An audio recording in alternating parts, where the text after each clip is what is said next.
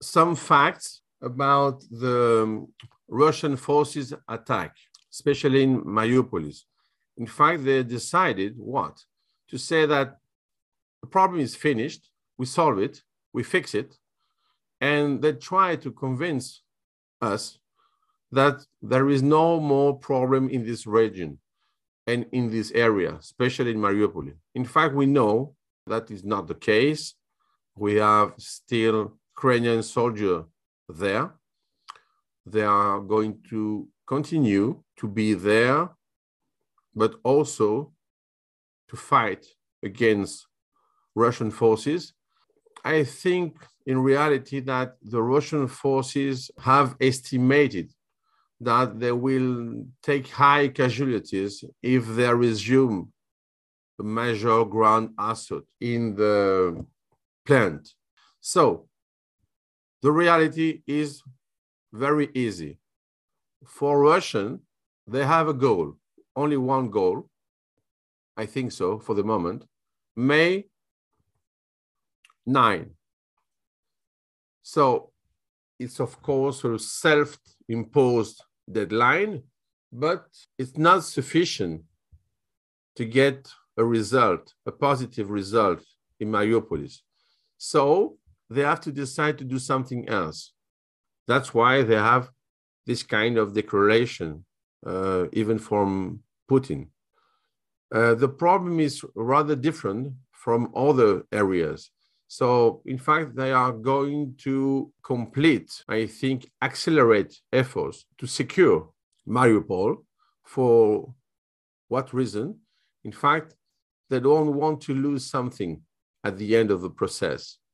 By the way, they're trying right now, also with the problem of uh, Transnistria, to say, you know, we have many anti-Russian sentiment and in fact also anti-Ukrainian sentiment.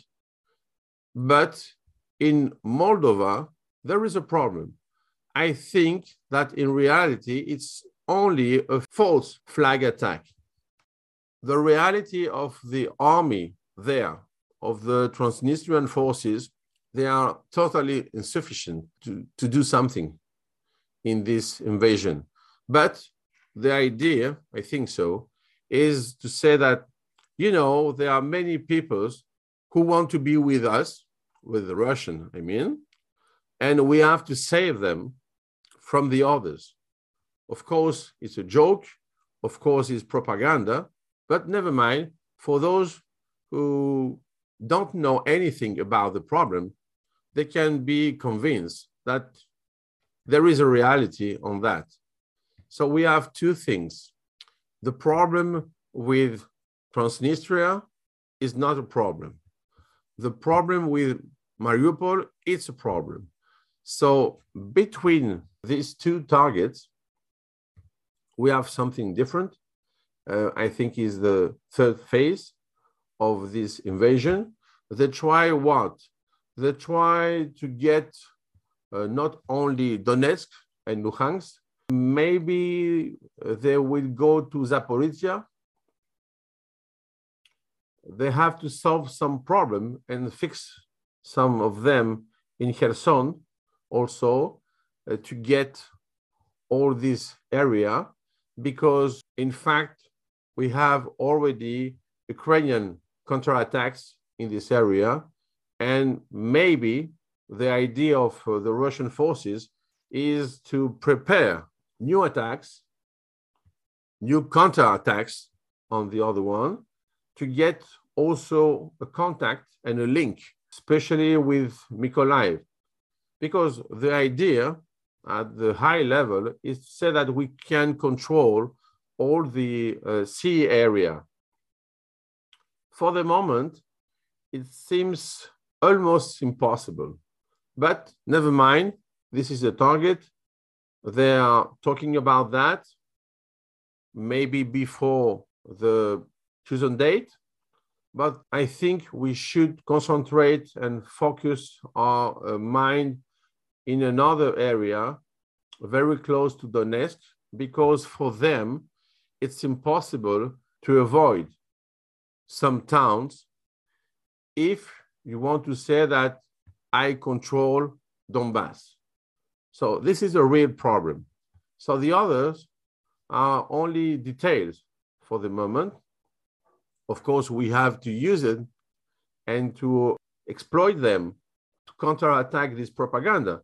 But the reality is to avoid the link between the two areas. So, I mean, one of the area is more close to Luhansk, the other one to Donetsk and uh, Mariupol, of course.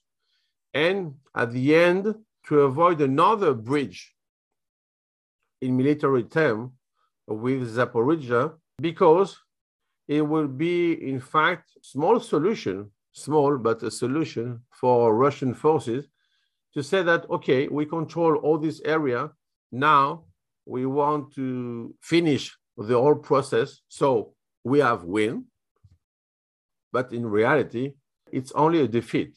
So the first defeat was the Battle of Kiev. Now we have a problem at this level. And the other problem, we see it because they make some attacks against some specific targets, which are, in fact, the railway. So they want what? They want to disturb and maybe to disrupt the Ukrainian reinforcement from Western aid shipments.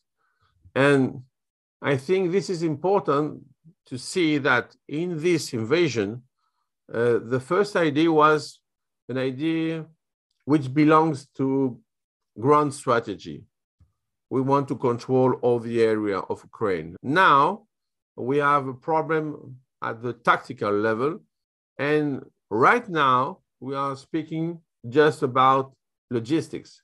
So they see that there is a problem because with the support of uh, Europe and especially United States of America, right now they can't win really. So they just have to say it and to convince their guys. But the reality is different. Uh, that's why I'm thinking that we have to reinforce Ukrainian forces with weapons uh, I think that US does a very good job for the moment. Maybe we should do some more efficient contacts, but at the end of the process, we already see that uh, this invasion is a defeat for Russian. Uh, Russian is in fact a fake power, and the proof it belongs to Ukrainian people. So Right now, we can say what? We have three axes. Uh, we can use them. One of them is where Kharkiv Izium. The other one is Kiev, okay? And the other one is the southern axis. I think the, the last one is a problem until now, but we can do it. So the victory is not just a probability. It's in fact a vision for our strategy in Ukraine. And we have to fix some problem and set up some basis about that to restart the whole process. We are not at this level just in a phase of uh, resistance. Uh, there is already a counterattack and we have to finish uh, the third phase of uh, the Russian attacks because they do not have anything to do more than this in this area. So it's possible not only to resist, but also to win. And now we have uh, to transform this possibility in a reality.